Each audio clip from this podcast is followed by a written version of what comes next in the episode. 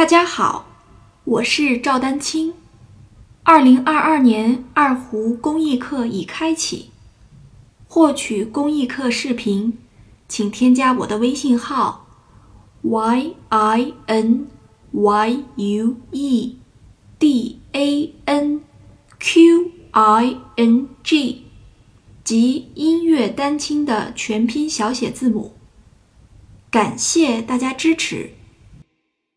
那实际上呢，这个呢，大家听出来了，是一个音型的魔镜，而且呢，基本上涉及到了 D 调哆嗦弦的一至三把位啊。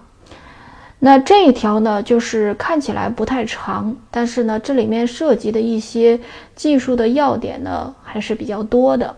那首先呢，我们还是从这个右手来说，那它的这个节奏呢，基本上都是十六分音符啊。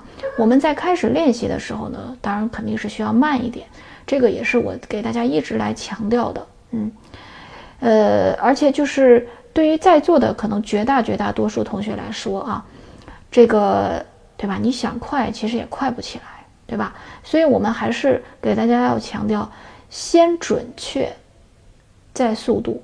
实际上，准确这个词呢，相对来说也比较笼统，但是我们就用一个宏观的词来总结，一定要先追求准确。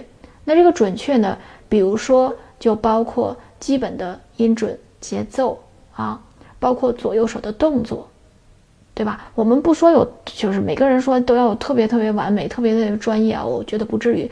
但是呢，你至少不不不要有太大的问题，就是你自己都感觉非常别扭，对吧？那这个就是一个监测的标准，你自己觉得呢还比较顺手，可以驾驭掉你正在演奏的这个练习曲，或者你正在演奏的其他的一些曲目的时候，那这个呢基本上就可以啊，算是准确。那基本的音准节奏啊，包括一些弓指法啊，包括左右手的动作的准确性，那这个主要是从技术层面上来说。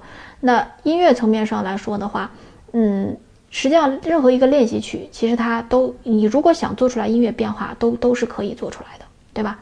那，呃，比如说你可以有一些强弱起伏，对吧？那这些都是呃在准确的基础上，然后你把这些做好了之后呢，加速这件事儿，基本上要就是我们最后一个指标要来考虑，啊，你练习到这个，当然每个人的这个阶段的长度不一样啊，我只是说先追求一个大。